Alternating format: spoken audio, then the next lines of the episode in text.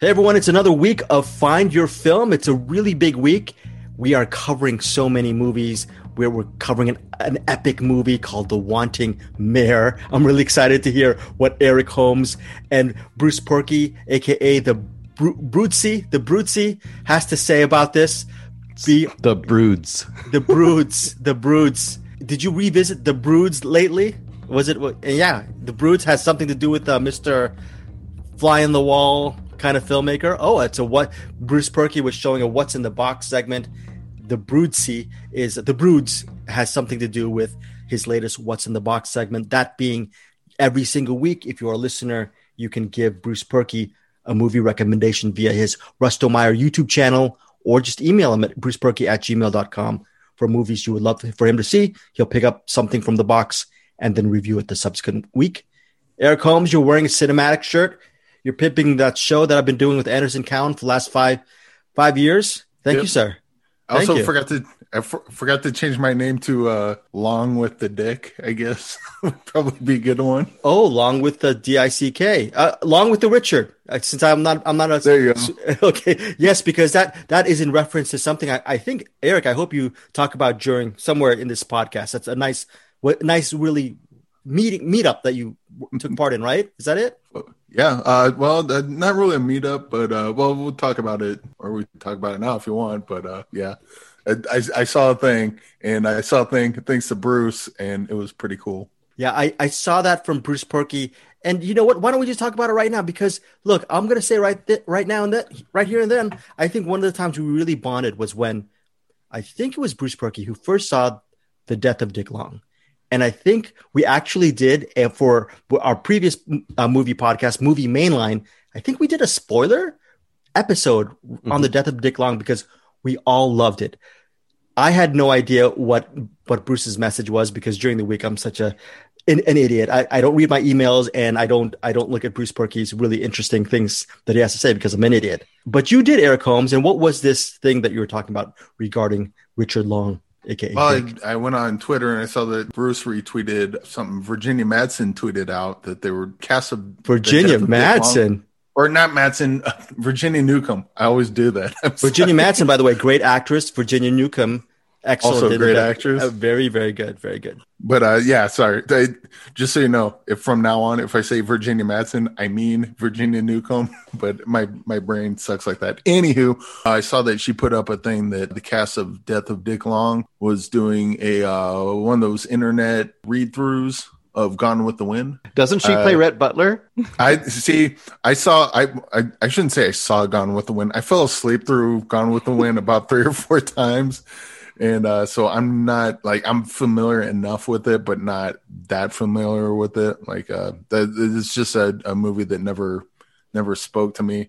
But the, just the fact that it was the cast of Death of Dick Long doing the read through of it, I was like, oh, I got to see what this is.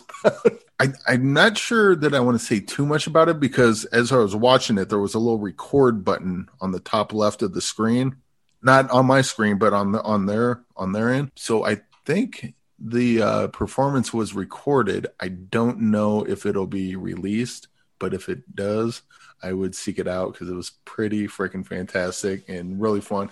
They condensed it down. I think the original movie's like what, like four hours long or something. They condensed yeah. it down to like hour and forty five minutes or something like that and it was just uh they they were just having fun with it. There was uh Sunita Mani. Yes, uh, right. she she was in Glow.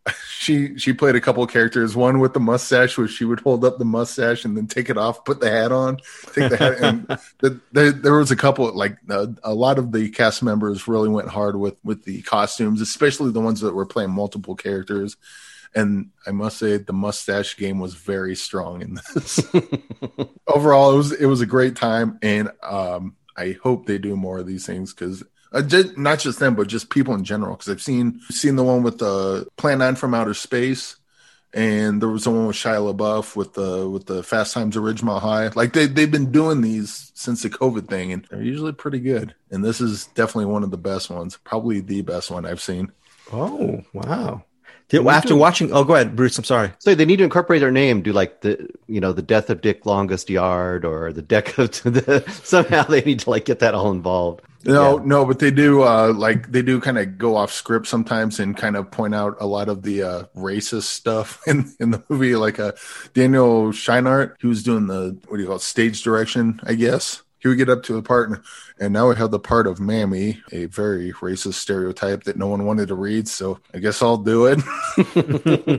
he just kind of grits his teeth, gets through it, and like I, I, they, they, definitely they definitely poke fun at it and kind of send up the uh, racist elements of it, and it's pretty unflinching and really funny. And like I said, it looked like it looked like they were recording, and maybe they were, maybe they weren't. I don't know, but I hope they put it out because it's definitely definitely worth checking out if it does in fact come out. Okay, very cool. That that is awesome. And yeah, I, Bruce, I thought you you actually did some kind of Photoshop, and I go, what? Why did you mash up Death of Dick, Dick Long and Gone with the Wind? That is completely out there, like like you are, Bruce. But that was awesome. That I should have actually followed on up on that. And yeah, again, The Death of Dick Long is an awesome movie. I'm sure it's on Blu-ray DVD right now. You can get on digital.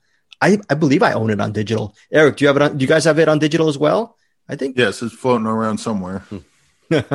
okay. Cool. So that is what you've done last week. Bruce, last week, have you done any of these kind of virtual meet meetups? Maybe middle class film class? Did you do anything with those guys or Twitch? Um, or... I tried to jump on. They did a, a, showing of Freaked. I think it's the Alex Winter Lost movie. That's amazing if you've never seen it. So I watched a little of that, but I was having some connection problems. But I've seen that two or three times. Uh, and if you haven't checked that out, it's it'll blow your mind as one of the weirder movies that ever got made. Freaked. Brooke Shields is in it. Ooh. Bobcat Goldthwait. Oh, Dennis Quaid. It's something. Yeah. yeah. Keanu Reeves. Keanu Reeves, isn't it? Yes. you know, Eric, Eric Holmes, you know, where Bruce Purkey during our CinemAddicts Facebook, one of our uh, Facebook group things, he he made a joke about how I usually drop names. What something about me dropping names about how I interview these people and why you're mentioning these ma- names, Bruce. I was thinking about, oh, I interviewed Mr. Quaid here or Mr. Re- Mr. Reeves here and there, and I'm I'm gonna actually I'm not, I'm not gonna slink away from that. I'm still gonna drop those names, but I am now being a little bit more tempered in my name dropping, so because that's not interesting. All those people I interviewed, that's it's not. These are not interesting. Sometimes they're interesting. Sometimes they're interesting. But what's more interesting than me meeting celebrities is the idea of this movie called The Wanting Mare. That is our main review this week on Find Your Film. It hits theaters, select theaters, and video on demand Friday, February 5th. It is directed by this really interesting digital artist, written and directed by Nicholas Ashe Bateman.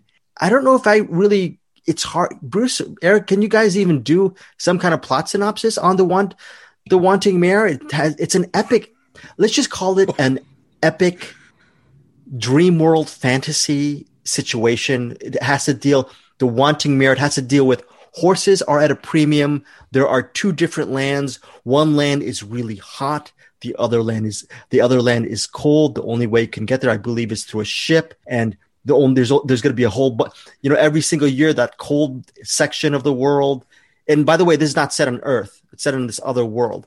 But this cold city or this cold piece of civilization, they come back to that hot area of this planet to get a bunch of mares every year. They put the mares on the ship, and then sometimes the people in the hot section of the world if they get a ticket, they can actually go into the ship with all these mares. And with that winning ticket, they can leave this really humid and decrepit and poverty stricken place and go to this cold, but probably more affluent and more prosperous world. So that is sort of the premise of The Wanting Mare, and it centers on a couple of different generations living in this impoverished, humid city. And I, Bruce, you were the first one to step into the breach to actually check out the Wanting Mayor. Do you just want to just get right into it and your thoughts? Which, by the way, your initial thoughts made me scared the living crap out of me, and it made me not even watch it for a couple days. So. Mm-hmm. So yeah, I well remember how a couple weeks ago you were like really grumpy and you were you were like crapping on all the all the movies you brought. I hope I won't be that guy this week, but yeah. uh, I gave at least a s- extra star for the amount of effort and time put into making this movie. But yeah, I, I messaged you when I watched it. I got about 30 minutes into it and I was like, I, I don't know. I don't know if I can make it to the end of this movie. And that was on, was that Saturday or last it was on Friday? Saturday, and this is the first time you've ever told me about that. And I, I Yeah. the fact that this is a press, it set a precedent. I was shaking. I was, I And was then nervous. I yeah. finished it this morning. it took me till this morning to finish it. I, I know you guys both probably like it better than I do. I wrote down, here's a couple of my notes, and then you can just roll to your own degree. To me, it came across as like young adult fantasy written by a high schooler who was always told that their poetry was amazing and no one ever told them any kind of criticism. Um, it was the video game cutscene, the movie. It's kind of what came to my mind when I watched it. The backgrounds are always out of focus and not matching up the motions in the front, which are always shaky cam motions, which I hated that. Um, I said it hurt my eyes to watch this movie, and it hurt my brain to try to figure out what the hell was going on. Okay. There's going to be a lot. There's going to be, that's a good take, Bruce, because there's going to be, I can't wait to hear what you think, Eric. I took that energy that you were throwing that first day, and I, again, a lot of fear. I watched it and I was waiting for the other shoe to drop for the Wanting Mare. I ended up really digging this movie. And it's it's a movie that as the days go by still resonate. And I know you're saying giving an extra star to all the hard work. Nicholas Ashe Bateman, he shot the entire movie in and around this warehouse in Paterson, New Jersey. 500 VFX shots. And Bateman's next film is the David Lowery film, The Green Knight. So this guy is very talented when it comes to effects. He built a world that, fair enough, the plot itself was, I think, not as important as the actual atmosphere and the world building that he was trying to do with this movie. And I did, it ultimately struck me on an, also on an emotional level regarding the dreams, how the dreams of one generation fade into the next. One person's thoughts or nightmares on a daily basis may never may never will probably be passed on to a next generation. I know we've we've heard this kind of trope before. I thought the way it was handled in the Wanting Mare left me actually, pun intended, wanting more from this movie, wanting more story out of out of like the Wanting Mare. Like I want more stories within this universe. So I ended up really digging it, not just because of the the effort by Bateman and the visual effects and everything, but I thought the actors in this movie, all unknowns, I thought they they they were great. They were very believable. Yeah. So I high marks for me. I think I gave this actually three and a half stars. Solid film. Uh, Bruce, I, I'm sure you're going to be a little bit incredulous. This is a three and a half star upscale. I would see, I would see that. I, I wouldn't mind seeing this again, and I believe I will even like it even more. Eric Holmes, your thoughts on the Wanting Mare? Uh, well, uh, first of all, uh, Bruce, all Bruce's thoughts are pretty pretty fair, I would say. But I lean more towards you, Greg, and that I I liked it probably in spite of all that. This uh this felt like uh if David Lynch heard what Streets of Fire was about and then decided to make his own version of Streets of Fire. it's uh it's uh, this is not a like you said the plot. I mean you mentioned the plot and even still as you're mentioning i'm nodding go yeah okay that happened. Yeah that happened. And then as soon as you're done i'm like and i forgot what it was about again. Like it, it's this has a uh this has kind of a, a similar take to uh a, I have a similar take with uh Tenet i think i mentioned you guys were like i I, I feel like there's something in there that I need to figure out and dig for. And it, it seems like there is something there. But at the same time, I think I kind of got it, but not really. The, and to Bruce's point, this is really hard to follow. This is definitely not Yeah. a. This is not a movie you sit back and eat popcorn to. This is a movie you got to lean forward and take in everything, and hopefully you're engaged enough to want to do that. And maybe not everyone will be. Yeah. Um, clearly, Bruce of the- wasn't, but but yeah, I mean, a lot of the so- dialogue it, isn't a lot of the dialogue stuff like this, like "you're the one," and then someone else will like stare off with their face kind of Yeah, they were- Well, see, I would have I would have had to have heard it because it does do that mumblecore thing. The like you know the but but I think I think with movies like this it kind of works. At least it works for me because it's not you know to Greg's point it's not and maybe it is about the plot, but if it is, then it's a complete failure. Yeah. But if it's more about mood, which I think they're going for, Yeah. um, Yeah. then I I think it nailed it, and And I I- I, I, I I thought it looked really good. Uh, but towards the end, I started noticing that the uh, the foreground and background don't quite match. And like for instance, if I got a light behind me, like right by my shoulder, the light's going to be real bright, but some of the light's going to bleed through in front of me. Well, if the background's a green screen and the light's real bright, you can have like a, a light pointing on my shoulder, but you're not going to see that bleed through. And so it's, it's kind of like one of those one of those really subtle things that you don't notice, but you notice it looks a little off. But and you said they shot this thing because I, didn't watch that behind the scenes thing. You said they shot this all inside of a, a warehouse, which seems Yeah. odd to me because there was nothing there was nothing really special about the background that they I don't understand why they just didn't shoot find a location and shoot there. Or maybe that's all they had was a warehouse and That's it. I mean, everything, everything you see, all of the background is is um, special effects. That Yeah. all of that. Yeah. So, but and also, I mean, the fact that it took five years to do it. I mean, I, I don't know. That was pretty. It's an ambitious film. I think it's it's a mood piece. And to, to Bruce, your point, I don't know. I think it's one of those things where you it's hard to really decipher point A to point B, all of the little building blocks. But I think if you go into it, like say, I'm thinking of like David Gordon Green's earlier stuff, like George Washington, or I'm sorry, Bruce, I'm gonna have to mention it. But like, so, it, like the early, like the first half of the first half of this movie reminded me a little bit of like um, a Terrence Malick stuff, where Mm. where it's just free flowing narrative, and it's just a lot of it is yes, I got it.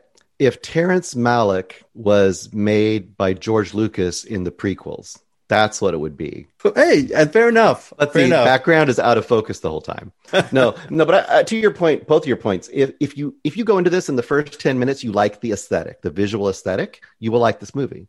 yeah, Uh, to me, it's absolutely not the aesthetic I like. This feels very computer generated to me all the way around. And I and I understand. I mean, as a test reel, like as an effects test reel for like ten minutes, to me that would be effective. It'll show like what you can do, to make that actually a movie, it that's where it falls because we were talking about the story itself. It's almost like the way the effects are shot is like handcuffing the ability to tell the story the, the way they want because they have to shoot it a certain way because they're in a static location. So they have to use that static location in a certain way to make the backgrounds work. And um, that to me is what fails for me. I mean, and once again, it's it's it's taste. I mean, I could see people reversing, like we talked about Wolf House last week. I could see people having the same reaction I'm having to this with the Wolf House because they would hate that approach. So I mean, it, it's it's such a tone piece that Yeah. if the tone either works or it doesn't for you, you know. yeah. On a, on a human level, though, there's a main love story. Not to give too much away, and you get to see the arc of this love story. And for me, it worked. That love story actually worked, even though a lot of the a lot of the things, a lot of those spaces weren't colored in. There's a lot of stuff that's that's really yeah. It's Bruce says, yeah, yeah. There's there's a lot of mystery still behind it. But then I I don't know. I was really into this wave, and all of those little empty spaces that weren't colored in still appeal to me. It it actually, Eric, like you're saying, you get to lean forward. You have to actually be a part. In my opinion, you have to be a, a participant to be a, a full, and especially if you like that ride. I think you can. I think there's going to be a lot of people who love the Wanting Mare, and I think there's going to be a lot of people who will go the completely opposite direction regarding the Wanting Mare. Still, I was really trepidatious about this whole experience, and even though it's comp- this whole computer generated VFX stuff, it took you out a little bit, Bruce. I I found that I found it just immersive. So yeah, uh, Eric, your final thoughts on the that- Wanting Mayor? Well, first of all, the the love it or hate it um, is completely accurate um, as far as this movie goes. But I, think you know if you're doing any type of artwork, that's kind of what you strive for, isn't it? You you take swings and either it works or it doesn't. And sometimes it you know you got a movie like this where it does work on people and it totally doesn't work on people. So I mean, in that in that regard, this is definitely a success because it's it's uh you know, what you say, this is definitely the I I I have to believe this is absolutely the movie they wanted to make. Yeah. You know, it, it wasn't like it wasn't like they tried something and that and it, they just fell on their face. It, this is clearly the movie they wanted to make, and yeah, um, as both of you said previously, uh, this is and uh, to Bruce's point, yeah, get if you're if you're 10, 15 minutes in and this is not your thing, bail. But then again, like I mentioned with the beginning, hmm um, maybe you get 15 minutes in and it's not your cup of tea right now. Doesn't mean throw it away. You know maybe you're just not in that that headspace. Maybe you want to try to come back. Well, although and- i think bruce tried that so Well, and all that being said, the second half, I enjoyed the second half a lot more than the first half. So, I mean, I'm kind of talking out of both sides of my mouth, right? Because I really didn't dig the first half, but the second half did capture me a bit more with some of the stuff that Greg is talking about too. The the character stuff did kind of come around, and the story stuff did kind of come around a little bit. So, I mean, I could see what it was doing, but I was I had enough of my one foot out the door, so I couldn't get pulled all the way back. But I, I I see what you're saying too. Like I think there's some people could get pulled into it. I would say if you're on the fence, stick with it for sure. Because I think you'll get more out of it as it goes if you're on the fence. And if you like the visuals, I think it's worth the ride. If you're like me and the visuals aren't working for you and the story's not working for you, then it's probably not gonna be enough for you. I don't. Yeah, I don't know how much the Wanting Mare cost over its five years. What the budget was. I'm assuming the VFX cost some money, but let's just call this an indie project. Okay. Mhm. The fact that this indie project looks like what you know, what whatever pro, whatever thoughts you have regarding the visual effects. Okay, but I thought it, it's still for an independent film. Wow, and I'm I would bet. You know, I don't know if this is house money I'm working with, but I would bet that Nicholas Ashe Bateman is going to have quite a quite a solid career in cinema because if he can drum up this kind of vision for five years and stay on the course, whether you love or hate the work, I'm just I, I'm thinking this guy could be really high in the ladder cinematically, and I'm really excited to see because hopefully, you know, one can one during the artistic process hopefully gets better and better. I would love to see what he has to offer down the road for the Wanting Mare. That said, the Wanting Mare for me is a definite high recommend, but it has a caveat, like you, you guys were saying. If if you're into the aesthetic within the first 10, 15 minutes, you're gonna you're gonna want you're gonna want to see the rest of the, mo- the movie. But if you are checked out right from the get go, maybe veer off and go someplace else. But again, high recommend for me. Bruce Purkey, low recommend. Not not even a recommend. This is a thumbs down. it, for me it's a thumbs down but like anything i want to be realistic to people and give them like how to, like you just said so it won't be thumbs down for everybody because it's a very singular vision and if that vision keys into your brain you're gonna love it so Cool. And Eric Holmes. my thumbs as as the, we all said my thumbs are irrelevant watch the first 10 minutes and you'll know exactly whether you're in or not but yeah for me i did like it and to your point greg earlier i think this is one i'm going to like more the more i dig into it Yeah. And lastly, Eric Holmes was the one who actually wanted to see the Wanting Mare. I, I gave gave you guys uh, some movies maybe that coming up next week, and Eric Holmes just said, obviously he picks as Eric Holmes does. He picks the most offbeat one out of the selections that I gave. I, I was. It is so weird that I I was thinking, oh my man, this is a movie that probably Eric and Bruce will really dig, and I'm just gonna bear through it. But for some reason this one swept me away, that is now the Wanting Mare. Now it's going to be hitting theaters Friday, February th- February fifth on VOD and in U.S. cinemas. Regarding being swept away, I'm doing the movie rewind this week. You guys have been doing it for the last couple weeks regarding pumping PG Psycho Goreman. I finally saw this movie.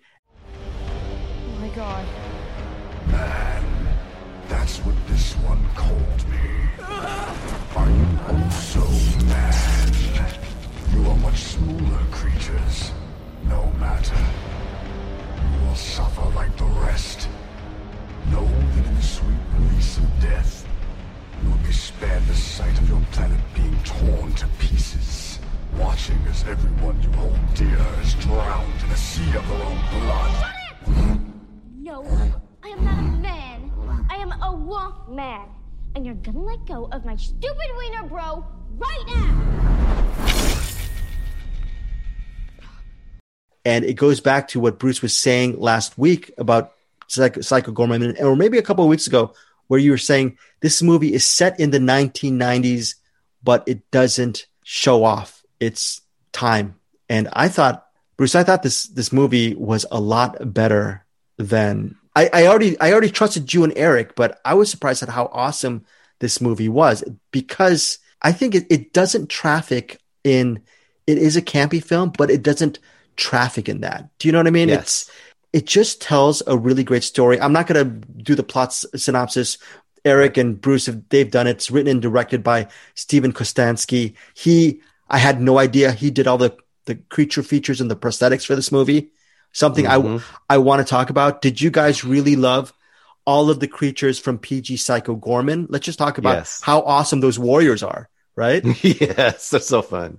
yeah, there's there's that war that's there's the warrior who has the he he's fighting PG Psycho Goreman or just PG for short, right? One of the warriors has just all he does is he spews blood and it has no effect, and, and inside there's just a bunch of corpses or heads, and it's just gross. He's like a bucket. It's like a bucket of body parts, kind of walking around, sort of. Yeah, yeah. I I don't know what else to say about this movie. I, I just it's it's currently on demand and digital. It came out in theaters Friday, January twenty second. But let's let's be honest, it's on demand and digital. This guy, I, I listened to him on a, a pod, podcast. I forget which one. Steven Kostanski. He lives.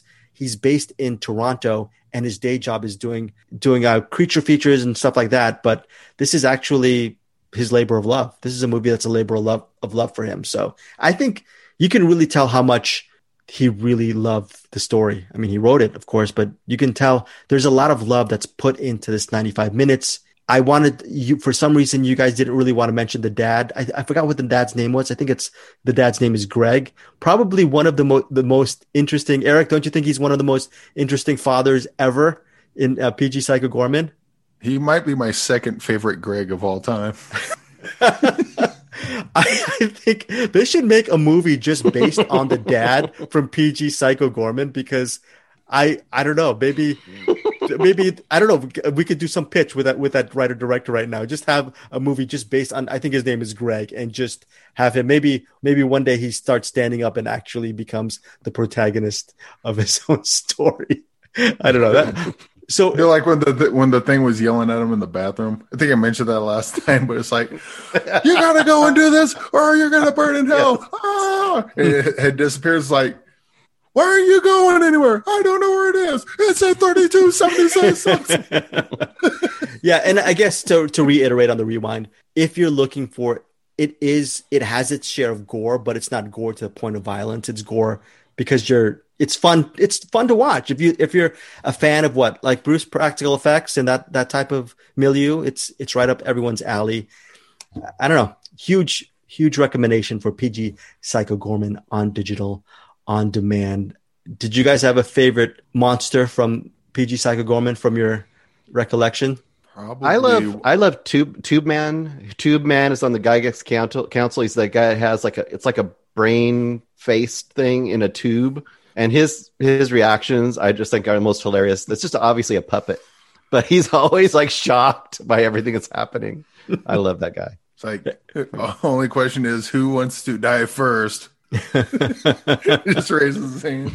I, that that probably be mine too. But uh, since Bruce already said that, I guess I'll go with their uh, their best friend that turned into a brain. Or oh no, the cop that turned into Yes. that melted thing and just shoot like Yeah. shooting the gun for no reason. Trying to shoot himself. You know, this movie is just deliciously cheesy, but it's it's uh, substantial. It's substantial cheese. I I think it's it's just really good stuff. I hi- highly recommend it. Psycho PG Psycho Goreman out now on digital and, and on demand. We're gonna go with our first find your film rec- recommendation this week. Bruce Purkey, what's your first recommendation? Well, uh, I promise this will be my last, my last grumpy one, I guess. where I'm doing this one because it, I, I posted a little thing on the CinemAddicts page, and it got enough conversation. I think some people are interested in this movie, and it's brand new, so we could talk about it. And I know that Eric has seen it, so it should have a little bit of conversation with it. And that is the brand new release, The Little Things, directed by John Lee Hancock on HBO Max. I believe he also directed. Uh, oh boy, the The founder. Highwayman. Founder and The Highwayman. yeah, Highwayman. What's the one with uh, Bullock Saving Mr. Uh, Banks. Saving Mr. Banks. yeah. He did. He did the Alamo. He did the Rookie. So yeah, he's a done lot of ton things. Americana, Americana stuff. Yeah. So uh, this stars Denzel Washington, Rami Malek, and Jared Leto. So they are pushing it very much as a uh, you know three Oscar winners, you know, in a movie. Uh, it's really trying to be like a very throwback serial killer crime procedural kind of cop movie. And I went into it kind of thinking like this doesn't look great, but it kind of might be a lot of it might be a lot of fun. You know, these actors could all chew the scenery pretty well, and it could really be kind of a guilty pleasure cheeseburger kind of movie. You know, so I went into that with that, and um, the basic concept is this: Denzel Washington's character Deke, he's now just like a he's like a marshal or like a highway patrolman almost, uh, ex uh, L.A. detective, super detective almost. Uh, he has a troubled past that has made him leave being a detective, and he gets kind of pulled back in by the young, the young kind of upstart star detective, which is played by Rami Malek's character, to investigate this uh, series of murders. And of course, Jared Leto eventually appears as the creepy suspect serial killer. And that's the basic setup. Uh, there's definitely some interesting character stuff with Denzel Washington's character, but for me, this was surprisingly dull. This and and surprisingly until the last act, it was surprisingly just really predictable. Like I expected it to do a little bit different, and it just really didn't do a lot except for a little bit with Denzel Washington's character. And then the very end, like I said, they try to upend your expectations, but they do it with such incredibly stupid character choices from characters that we've seen that are supposed to be intelligent that uh, I was fully out at that point. So um, I, I could not recommend this as more than just a you know if you want to be a completist and you love serial killer movies, go check it out. But it's it's nothing special in my opinion. Jared Now, Leto received a Golden Globe nomination for a supporting role. Absolutely should not. No. Okay. No. Good. That is absolutely freaking ridiculous. At the best, he plays a passable, creepy, messianic. uh, I mean, he- it's something he can play in his sleep because it's kind of him, you know. I mean, he played the same character in the, the most recent Blade Runner. Uh, it's no. Well, I haven't seen the little things yet, Eh, but that's a definite not recommend from Bruce Purkey. Most people have really not recommend the little things. I'm sure they're believing it's a little movie, but I'm wondering what Eric Holmes is thinking because there's, I think I'm, I've been reading a, a minority of people who actually really dig the the atmosphere and the throwback nature of the, the little things, and wondering, Eric, for you, did it catch you that way as well, or are you on the Bruce Purkey train regarding this is sort of a waste of your time? If you walk into this movie with the bar set as low as it was for me, you might actually think, "Eh, this ain't too bad," which is kind of what I thought. First of all, I'm diehard for Denzel. Uh, even even the worst movie I've ever seen Denzel Washington in, which actually might be this one. Wow, it- really? Okay. Well, I, I'm trying to. I'm trying, and, and this one wasn't bad. I, I I still liked it. Um, but it was you know I I just like watching Denzel Washington in anything. So he could be in. He could be in porn, and actually, that's a bad example because I'd love to see him in that.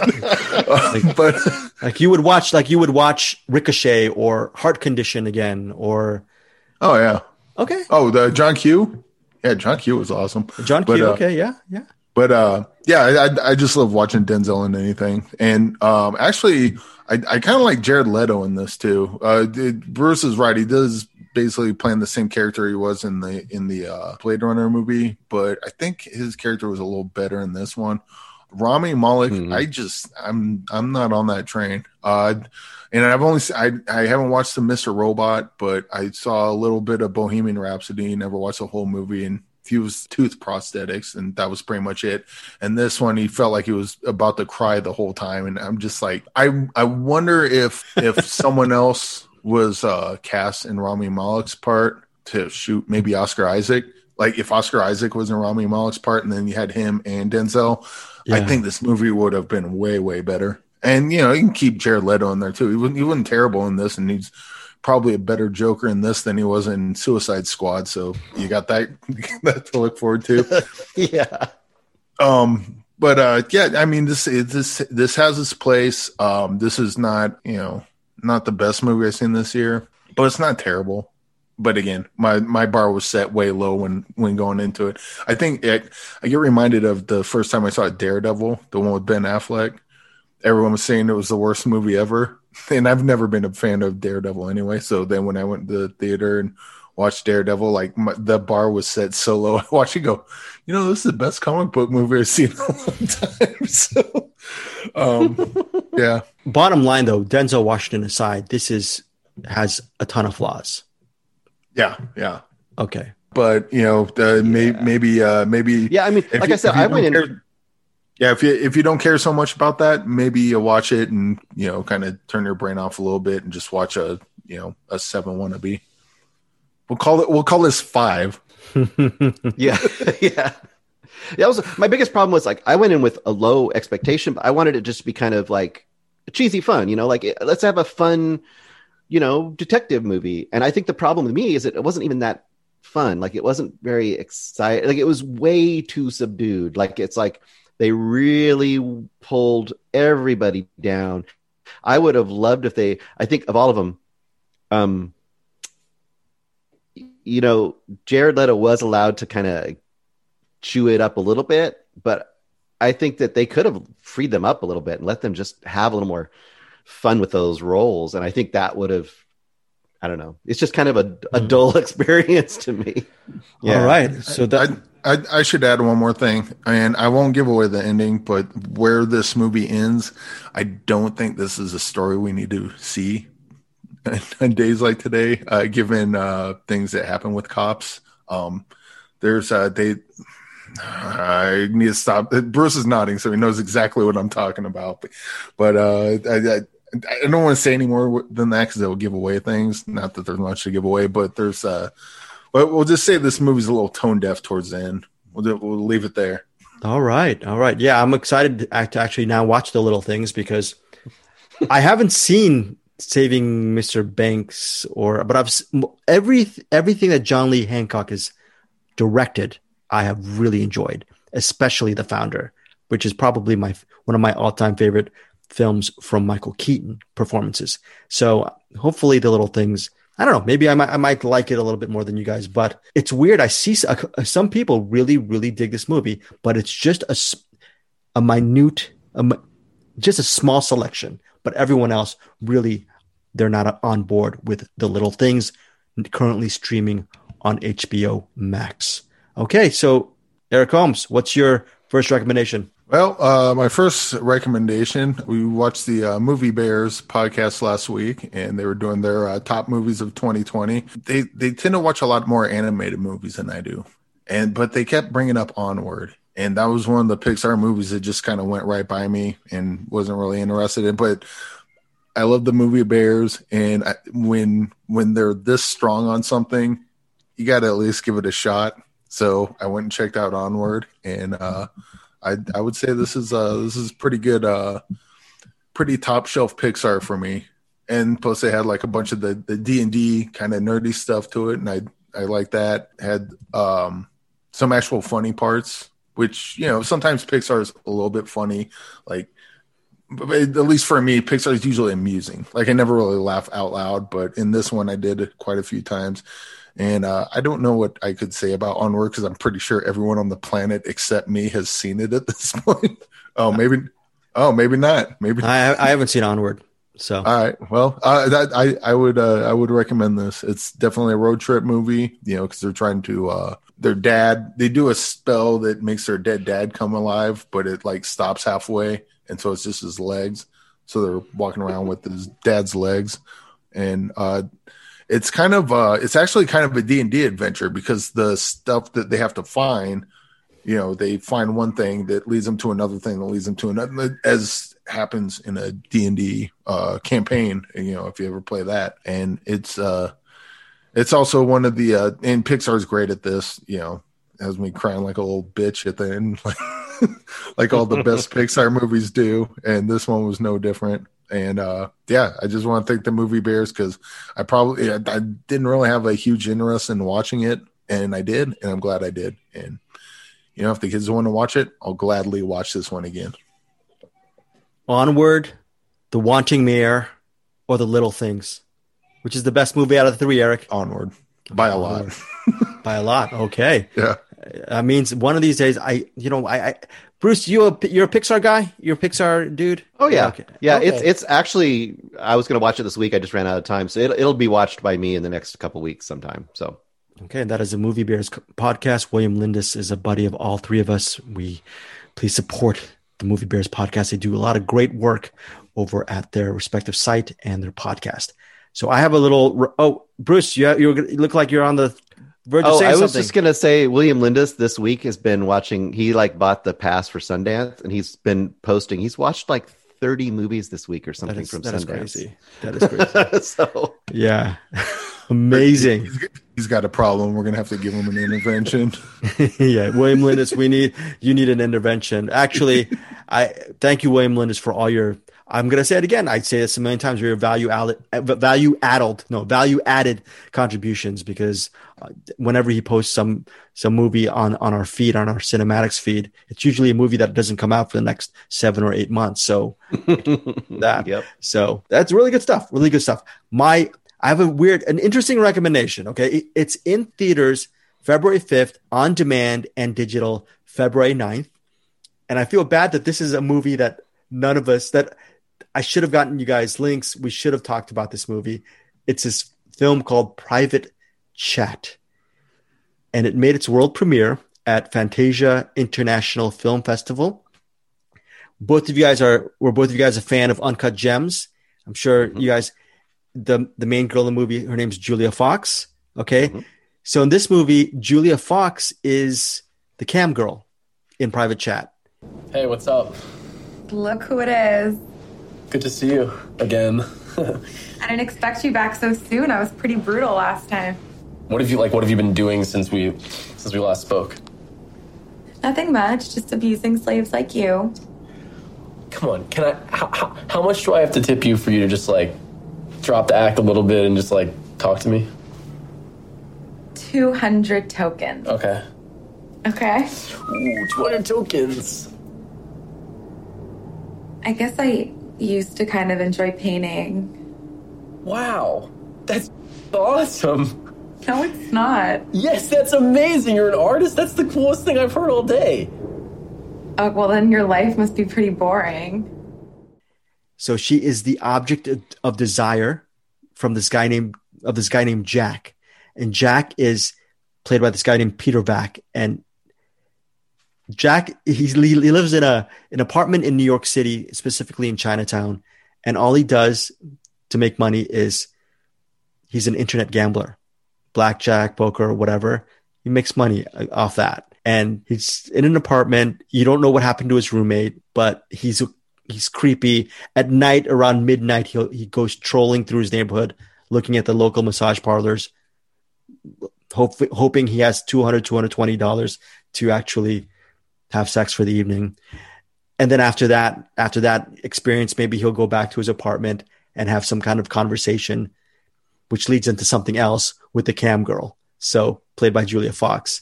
That's the premise of Private Chat. It centers on how Jack gets to know this cam girl named Scarlett, and it centers on their relationship, his creepy attraction to her, his obsession for her. But what I loved about Private Chat was it has all of these salacious and erotic and topics, but it brings it in a weird way. It brings a human face to the whole proceedings. It's written and directed by Ben Hozie, H O Z I. I believe he's a newcomer.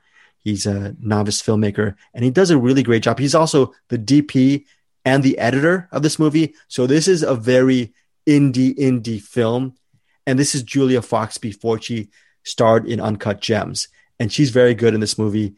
And yeah, I I just really and what's what's weird is this guy Jack, who's an internet gambler, and he's a he's a sex addict, he's a gambling addict. He's he lies through his teeth. Ultimately, he's he's just a very likable guy.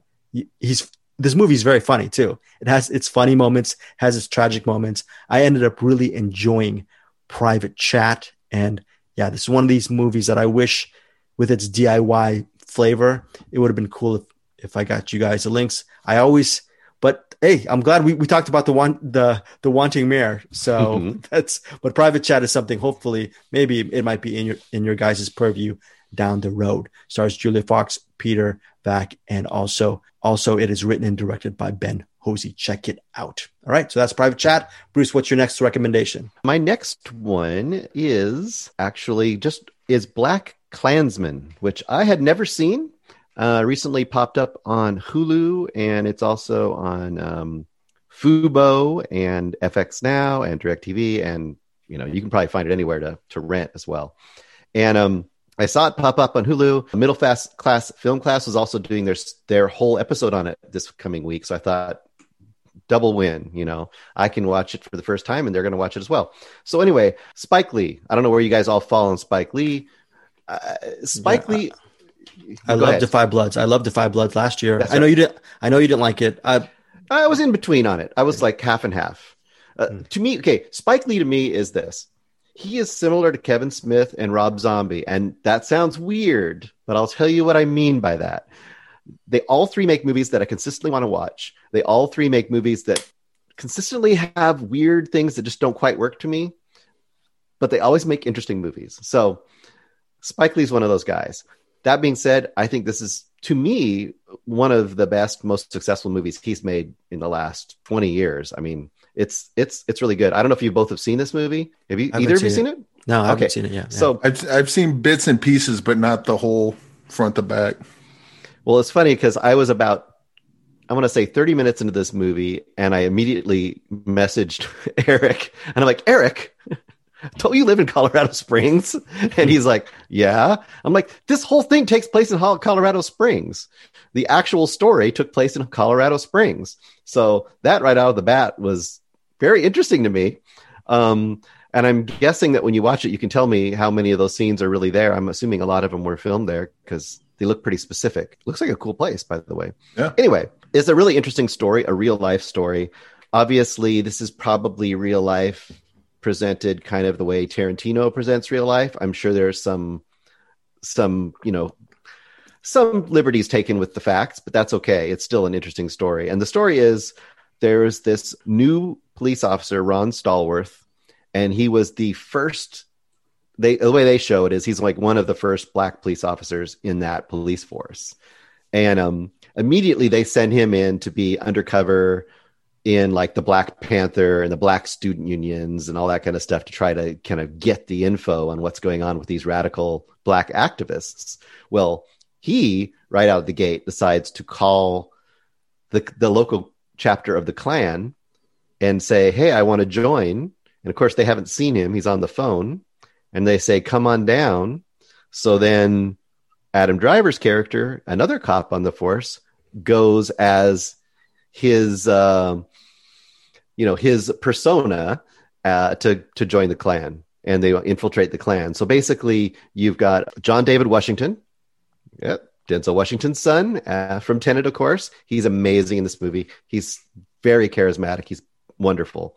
And uh, he's the voice of the guy trying to boy- join the clan. And then Adam Driver is the face. And that's kind of the setup for the movie. And um, it's tense. It's so- funny sometimes. It's really, you know, it's disheartening because you see the the crazy ideas and racist stuff that's happening in this group as he they try to join it uh, and it doesn't veer too far from some of the realities we have right now which is obviously the point. and it makes you like look up what really happened and kind of find out you know what's true and what's not uh very for a movie this kind of heavy in theme it's totally entertaining and i can forgive a lot of the weird i guess stylistic touches that uh, Spike tends to use because in this movie it's they're pretty minimal and the story's engaging. So Cool. BlacKkKlansman, and uh, I'm sure it's stream- streaming everywhere on digital, on demand, all that stuff. And Mhm. um, yeah, cool. Yeah, I like. I I still haven't seen Tenet because of, of your review. I'm I'm still I'm still wondering maybe I, if I should. I, Eric, should I ever ever check out Tenet? Yes. Yes. Okay. Yes. Okay. All right. Speaking of which, Eric, what's your next what's your next uh, recommendation? All right, uh, next one. I've heard a lot of buzz on this, and I was going to do it last week, but we'll do it this week because we're doing it this week, and that's why. Uh, this is uh, Derek DelGaudio's "In and of Itself." Uh, this is uh, uh, I don't know. People don't like to talk about this, like a going going blind sort of thing. And so I was uh, maybe I should follow suit on that, but I don't see what the um, th- this is really good. But it's basically it's a magic act. If you've seen Penn and Teller, especially when Teller kind of does the magic acts by himself and they're more emotional, or uh, uh, even some of the acts on Penn and Teller fool us get this way. Derren Brown does this a lot. Usually he'll use magic to use magic tricks to kind of put people in situations in his specials. And then he's got one, I think, like Miracles, which is um, uh, a good example of that is he talks about like faith healers and uh, evangelists that like, oh, I'm gonna bam, all of a sudden you can walk you in, and he does all those tricks to kind of uh, move the audience, but also show that you know this these are all tricks. Derek, Derek DelGaudio kind of does that where he uses magic to tell a different story. Uh, his is a little more personal, actually a lot more personal than many of them and it's it's pretty good. It's there's one part in particular I was kind of worried about because he he kind of leans almost too much into what I think is a little immoral.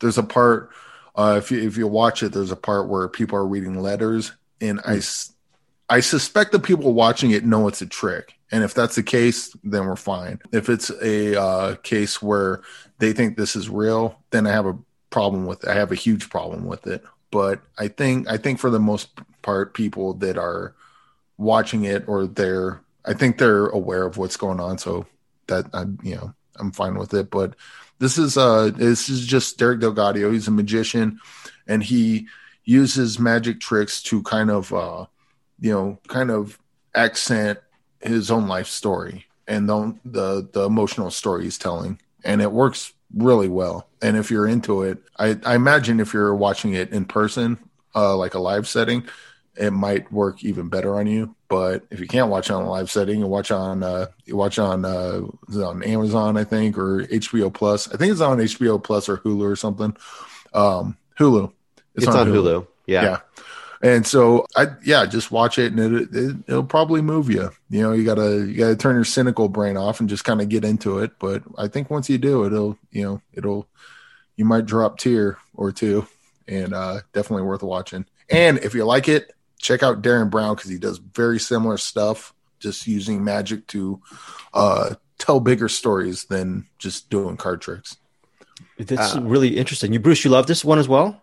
Yeah, it's really good. And I would just add in um, for people if they're trying to kind of picture it in their brain. Another thing I might mention is because if they hear magic, people have definite like preconceptions. They hear the word magic, even if they hear Penn and Teller. I would also throw in like Spalding Gray.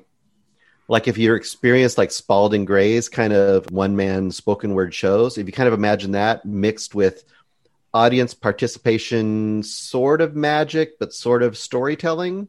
I think that should give you a, an idea at least going in. It's good. Uh, the uh, Ricky Jay, Ricky Jay, and his fifty-two assistants. That's another good example of that. No, like, and he's just doing card tricks the whole time, but he tells a story, and and every time he does a card trick, that kind of accents a point in his story.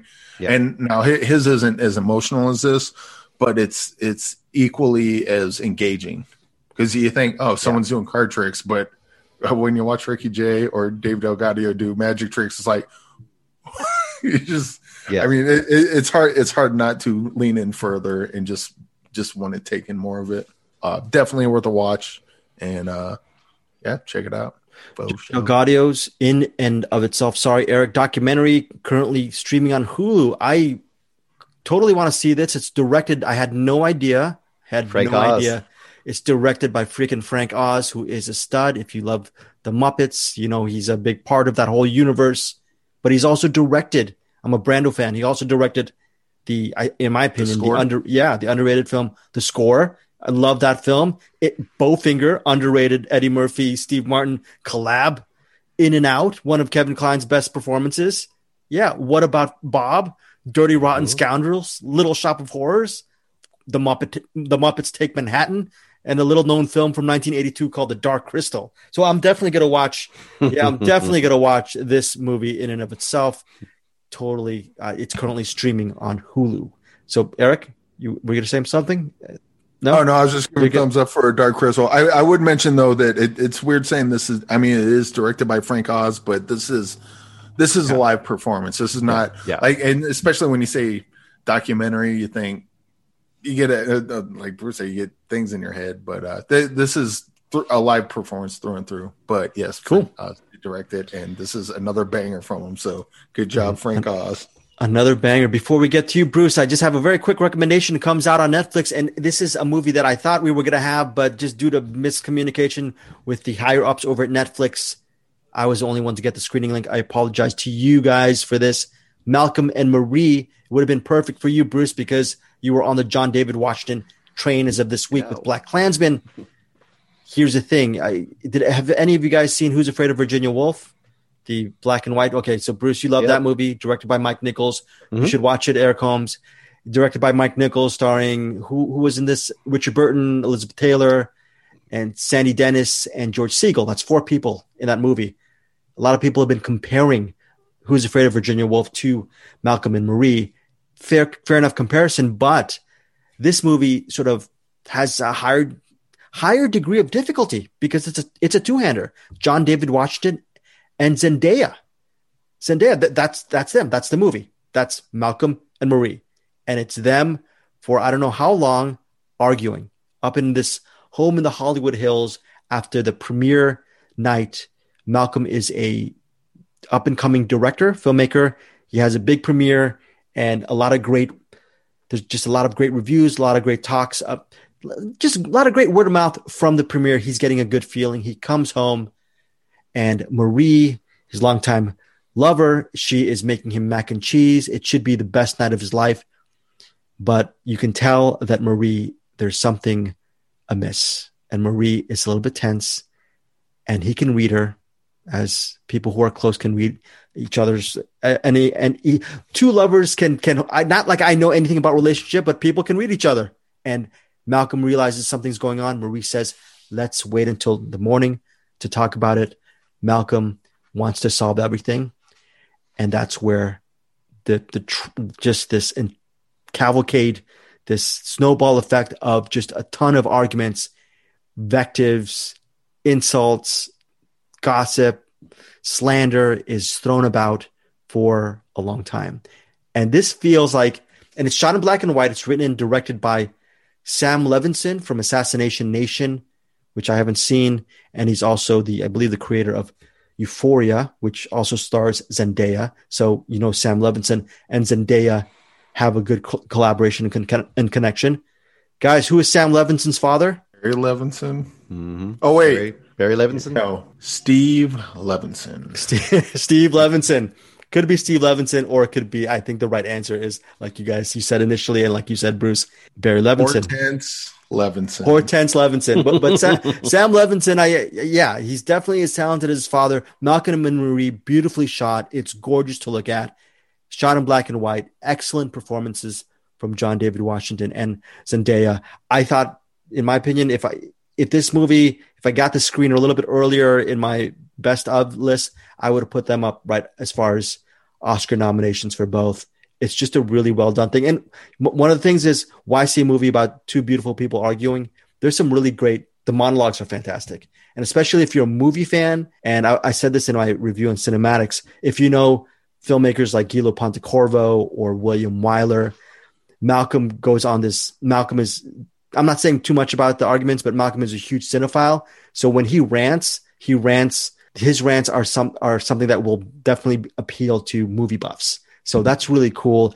And on the flip side, Zendaya, she's the ingenue. She's 12 years younger than him in real life. In the movie, it shows that she's the sort of inexperienced one, but she has her fun in the sun as well, as far as trying to tear down Malcolm. So great performances from both. It's right now, currently as we speak, 6.0 out of 10 on IMDb. I think that's way too low. Again, this goes back to what we were saying about the the the Wanting Mare. There's going to be people who really don't like this movie because it's just all exposition, and it may seem a little bit too pretentious the way it's done with the black and white. And someone even mentioned it, sound, it looks like just a two-hour Calvin Klein ad, which is Fair enough. Fair enough. But I love the music. There's some James Brown. There's some Duke Ellington. There's William Bell. Just some really great. Everything about this movie works for me. And I am remiss that we weren't able to actually all talk about Malcolm and Marie because I'm sure we would have had differing opinions like we did with The Mare. But we'd love to hear what you guys think about it if you guys see it on Netflix this weekend. But again, Malcolm and Marie comes out Friday, February 5th via Netflix. Question. Yes, sir. How, how does this compare to War of the Roses? That's a great question. War of the Roses. War of the Roses. Yeah, it that's to me that's that's a classic movie. I think it com- but that also has its share of dark Yeah. humor, right? This one has moments of levity, but very few. It's just more of a pummeling of just arguments. Might might you say it'd be good? Because it, 'cause it sounds like it'd be a good uh, double feature, maybe like the the comedic version and the dramatic version of a similar story, maybe. Right. Yeah. No. No. Good. Yeah. Good point. Yeah. Yes. War, War of the Roses. Just think about some of those sequences. Just even what thirty years later, it's still just. I love that movie. I, I. You know, that's that should be a rewatch. That movie should totally be a rewatch. I love War of the Roses, and it, it makes makes you smile, even though there's a lot of dark stuff that Yeah. happens in War of the Roses. And in many ways, War of the Roses. It's a little bit darker than Malcolm and Marie, but Malcolm and Marie is just straight up. It's just straight up, mostly a serious movie. It would be a pretty good recommend. It would be a pretty good double feature. The linear double feature would be watch Who's Afraid of Virginia Woolf first, or whichever, and then top it off with Malcolm and Marie, and then compare. It's hard because Who's Afraid of Virginia Woolf is directed by then young Mike Nichols, and then you have Richard Burton, Elizabeth Taylor, and then you and Sandy Dennis won the Oscar, supporting actress Oscar for that, and then you have George Segal giving a great performance. That's tough. That's tough to measure up to, but I think this is what these guys from Malcolm and Marie were trying to do, and it's also the perfect. This is this is also the perfect coronavirus movie, right? They're all sheltering in place. They're all arguing in that Hollywood Hills home. If you even if you don't like the the material as far as the, words or or the characterizations, it's good to look at just on a visual level. Just maybe you can pick up your ideas if you're a visualist yourself or filmmaker, or if you just want to see some pretty pictures on a superficial level. Malcolm and Marie is worth it. I am partial. I think all of us are partial to b- black and white movies, right? So some beautifully shot black and white films. So I do like them. yes, all Me right. too. So that that is my final. I think. do- I th- Eric, you don't have any more finals because we're going to get to what's in the box. You have one more. Okay, Br- Bruce, do you have one more recommendation? I just have the What's in the Box movie, so maybe Eric. Eric, goes. you go. Yeah, Eric, what, what's your final one? All right, the last one is a uh, documentary, proper documentary, directed by Kelly Duane, and this is on Netflix, and it's called "Remaster: The Two Killings of Sam Cooke." I'm a pretty big Sam Cooke fan, and the you know the uh, the title is what drew me in because I was like, oh, it's going to be about his death and probably. Uh, but it started off as uh, you know, Sam Cooke just had that voice that no one could master, and blah blah blah. No, he's the best singer, and like I was like, okay, I'm like, I love Sam Cooke, but I'd much rather listen to his music than listen to people talk about his music, if that makes any sense. Yeah. Uh, but then they started getting into his, uh, you know, that went on for about 15 minutes, and they started going getting into his what he meant to the black community back then, and how he tried to, you know, kind of push forward his career being a black man. And then they talked about the one night in Miami, the what one night in Miami is about, and then how he uh spent a lot of time with Malcolm X, and then all of a sudden the FBI is on his ass, and then that that's about the halfway point of the movie or the documentary, and that's when things really start to get interesting because now it's not just oh well Sam Cooke is great, yeah yeah we know. Now it's oh Sam Cooke may have been, oh, assassinated. and uh, uh, that's about all I can get into it. But uh, needless to say, this starts off as a pretty lame music documentary, and it turns into a uh, kind of conspiracy theory. But not that conspiracy theory. like a, a lot of the stuff kind of lines up, and uh, it, it, you know, you know, you hear conspiracy theories, and, and you're like, well, that's you know, you, you, you can easily poke the holes in it. This is one where I think this is less conspiracy theory than it is. This is the official story, but we all know what really happened, and we're just not going to talk about it. That's kind of what this documentary is, and it's very interesting. Just you know, if you don't like music documentaries, just stick with it till the halfway point, because then that's when it really starts ramping up, and it uh it, it becomes interesting, and uh it's on Netflix. So if you have Netflix, boop doo. I love I love Sam Cooke remastered the two killings of Sam Cooke. The reason why I'm going to see this movie it's, it's only 74 minutes. I'm all about that. Yeah, I am very going to try. I'm trying, Bruce. I'm trying. I'm trying with the 500 movies this this uh, this year. I'm actually as of Yeah, what are you up to? Yeah, what are you up to, man? I'm I'm still only up to 33, but that's still not bad. I'm actually going to throw in good. some shorts. I'm going to throw in some shorts too. So If- I have to Do it. Greg, if you watch it seven times speed, you can get this done in 10, 10 minutes. 10 Damn. minutes. Oh no, I'm not going to do that speed stuff. I only do that with. Did you? I only do that in my Maya relationships. What? Did you put in your Maya Deren shorts yet? Yeah. Oh yeah, I, I, I definitely. Yeah. By the way, listeners, check check out on my Maya Deren Director Spotlight.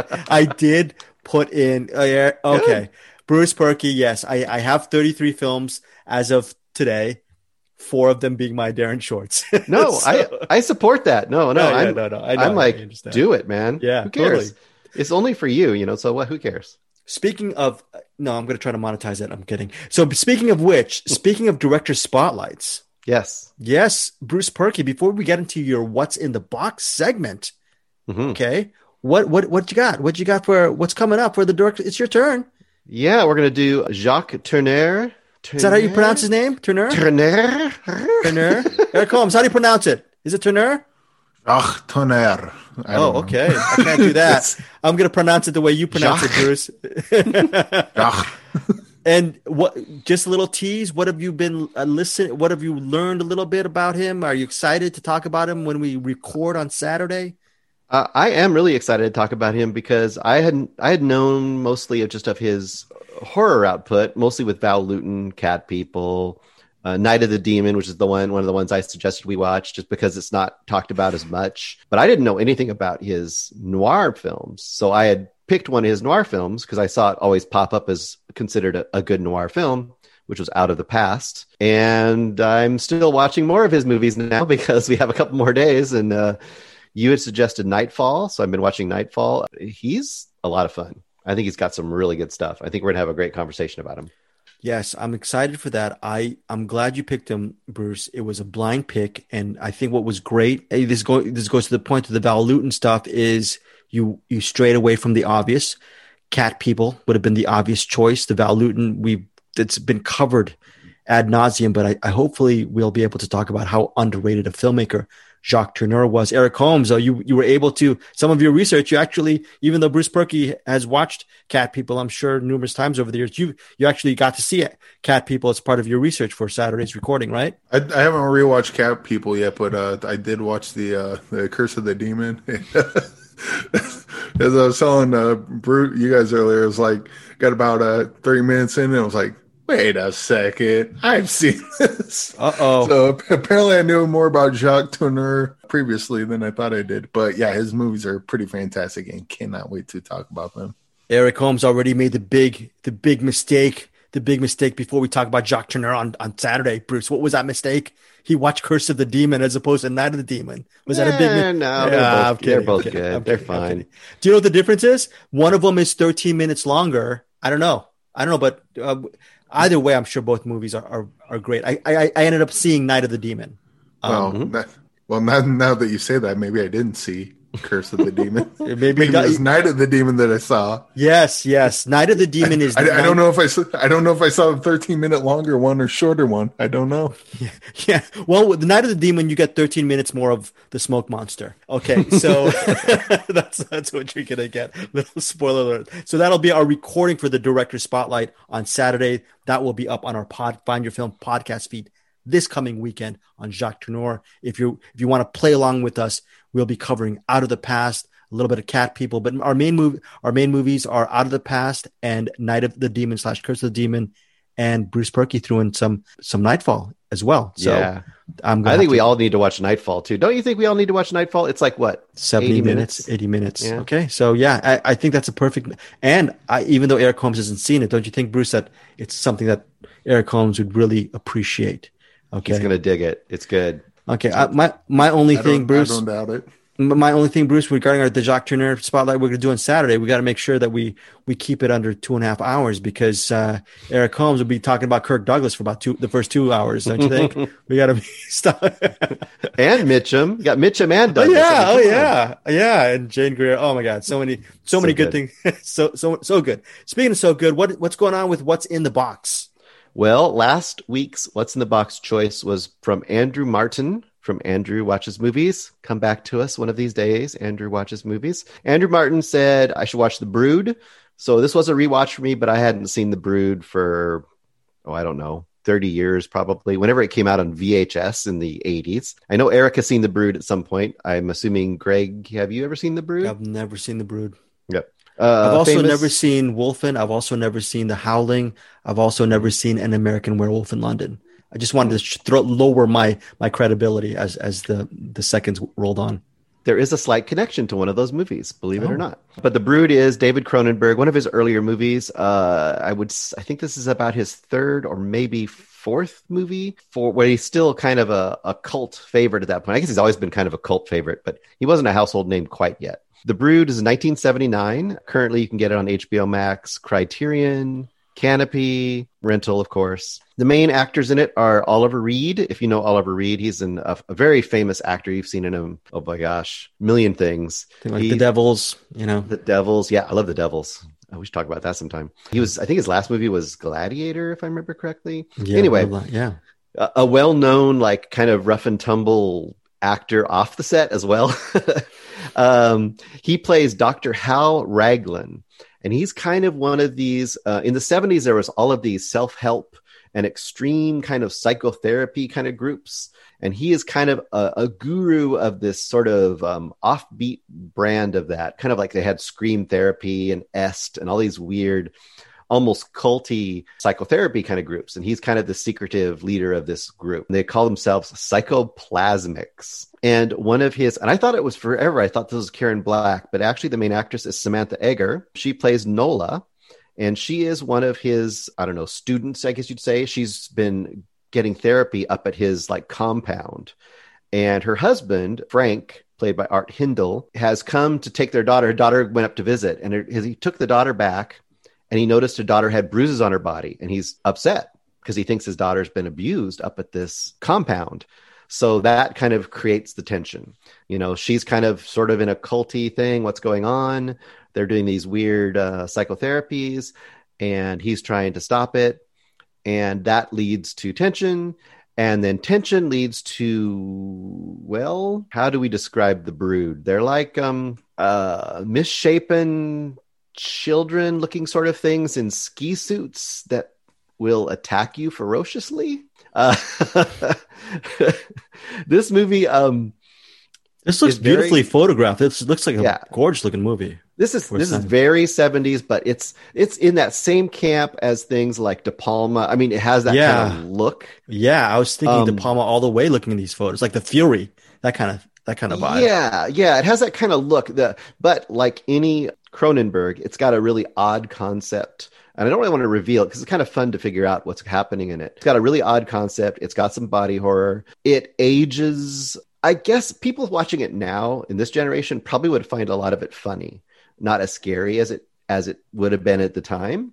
But either if you find it campy and funny or you find it scary, it's super engaging and super original, just the way a lot of Cronenberg stuff is. He always has really ingenious and unique ideas that are engaged. And it's not long, it's like 90 minutes. And no matter what you think, funny or scary, the finale, the final stuff that happens with um, Nola at the encampment is something you will not forget and still to this day has the ability to kind of be shocking and disturbing. and I don't know if you remember that part Eric, but once you've seen it usually you don't forget that ending. Uh, it's it's something for sure. Well, it's been a while, but uh, I I pulled something out, so maybe we'll be talking about this Oh. later on. The Brood was that an is that an MGM release? MGM UA release? What kind of release Actually- is it? Actually, I think don't they have a Criterion either out or coming out? Yeah, it's on Criterion Channel. So yeah, it's Right. it's got a Criterion version for sure. Yeah, it's, it's yeah, it's a Canopy, Criterion, and HBO Max. That's a lot of a lot of prestigious kind of stuff. What was but your DVD was it? What who, who released it? Was that MGM? Eric Holmes. Yeah, this is one of the MGM. Yeah, just MGM DVD. oh, it's, uh, sweet, love it. when I got the Entertainment. But uh, speaking of uh, David Cronenberg and uh, Criterion, also picked up this little gem. Crash. Yeah. Maybe we'll do a maybe we'll do a rewind and a, a repeat or a sidewind or whatever. yeah, yeah, Crash. I love- This will not be the last we talk of David Cronenberg. Yeah. Okay, David. Oh, And he's still making movies. I think he's working on a movie right now. I think I heard Oh, really? just just like a day or two ago he's working on a movie with what's his name that was in uh the History of Violence and all that stuff. Um oh Viggo Mortensen. yeah, I think he's doing a new movie with Viggo Mortensen right, right Oh. now. Gosh, I love History of Violence. I love Eastern Promises. Love whenever they work together. The Brood or The Fury, Bruce Purkey. Which is the better film? Hmm. They I would say they're pretty equal. I think The Brood is a little more well, I don't know, man. They're a little more bonkers, I think, in The Brood. It's a little more out there as far as like weirdness, but they both have an equally explosive ending. Mm. okay, Eric Holmes. Who do you point people to? The Fury or The Brood?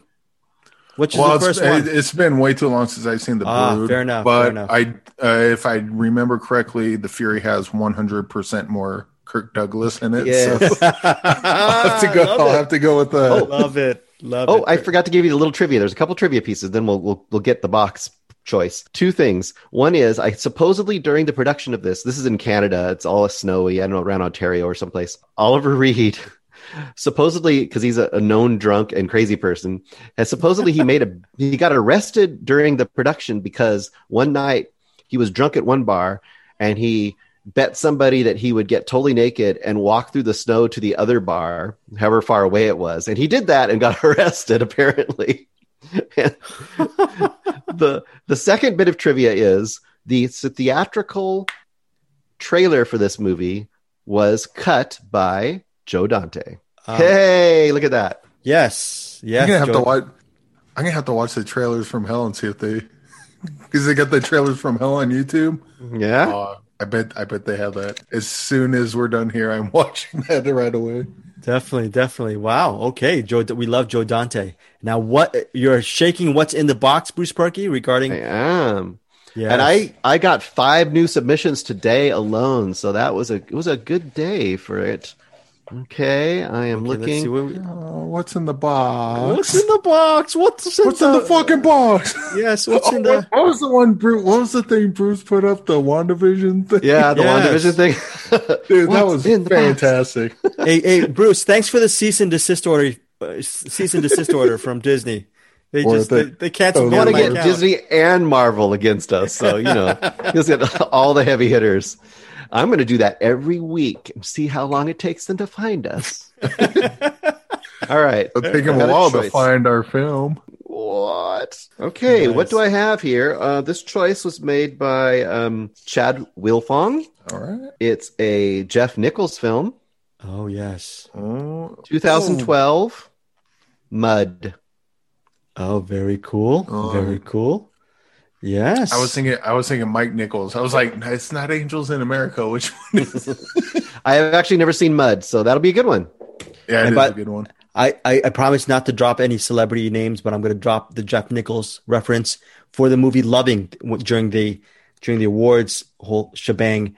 The Focus Features they they did a lunch for all the critics for the Broadcast Film Critics Association over at the Four Seasons Hotel. I took my mom with me. We had lunch, sat right next to Jeff Nichols. Jeff Nichols was really cool to my mom. So Jeff Nichols gets always biased reviews from me.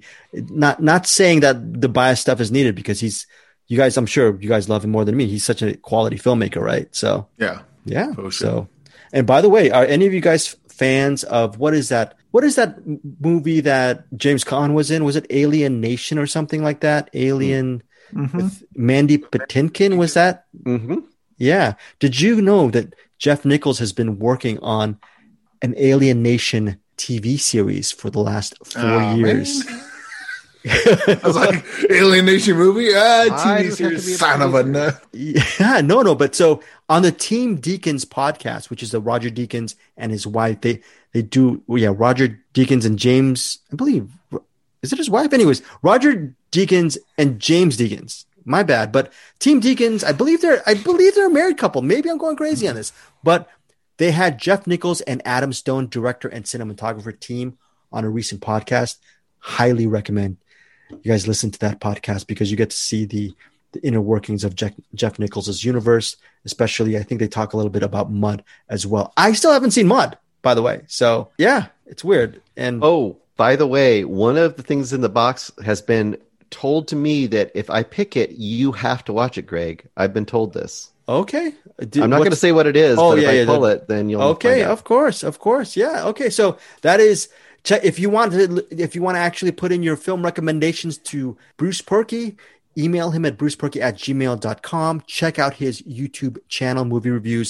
It's called rusto meyer r-u-s-t-o-m-i-r-e or just hit us up on our CinemAddicts facebook group slash community. So that is going to be an interesting mud maybe i'll maybe i'll see that as well eric holmes you love mud you love mud Yeah.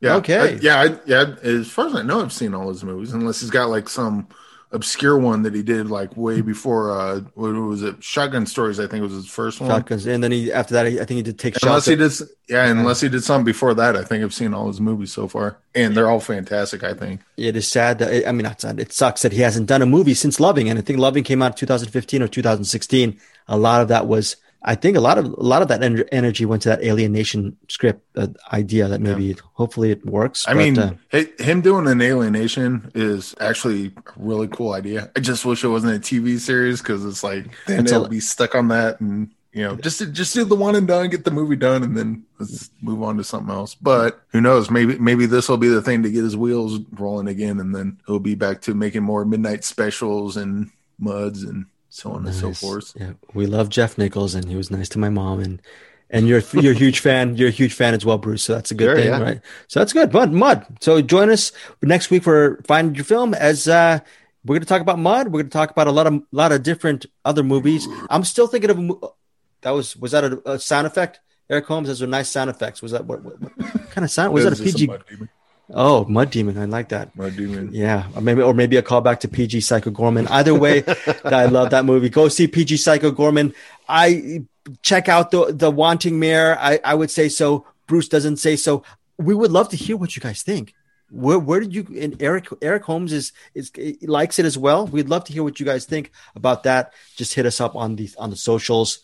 I was gonna do some speed references like follow for a follow, but that's too inside baseball. But we will see you guys next week. No, we will see you guys this weekend when we step out of the past with Jacques Tourneur. Oh wait, here am I talking? Eric Holmes, Bruce Purkey. Anything else to say before we go? I can't wait to get Mud Butt next week. Enough said. We'll see you guys.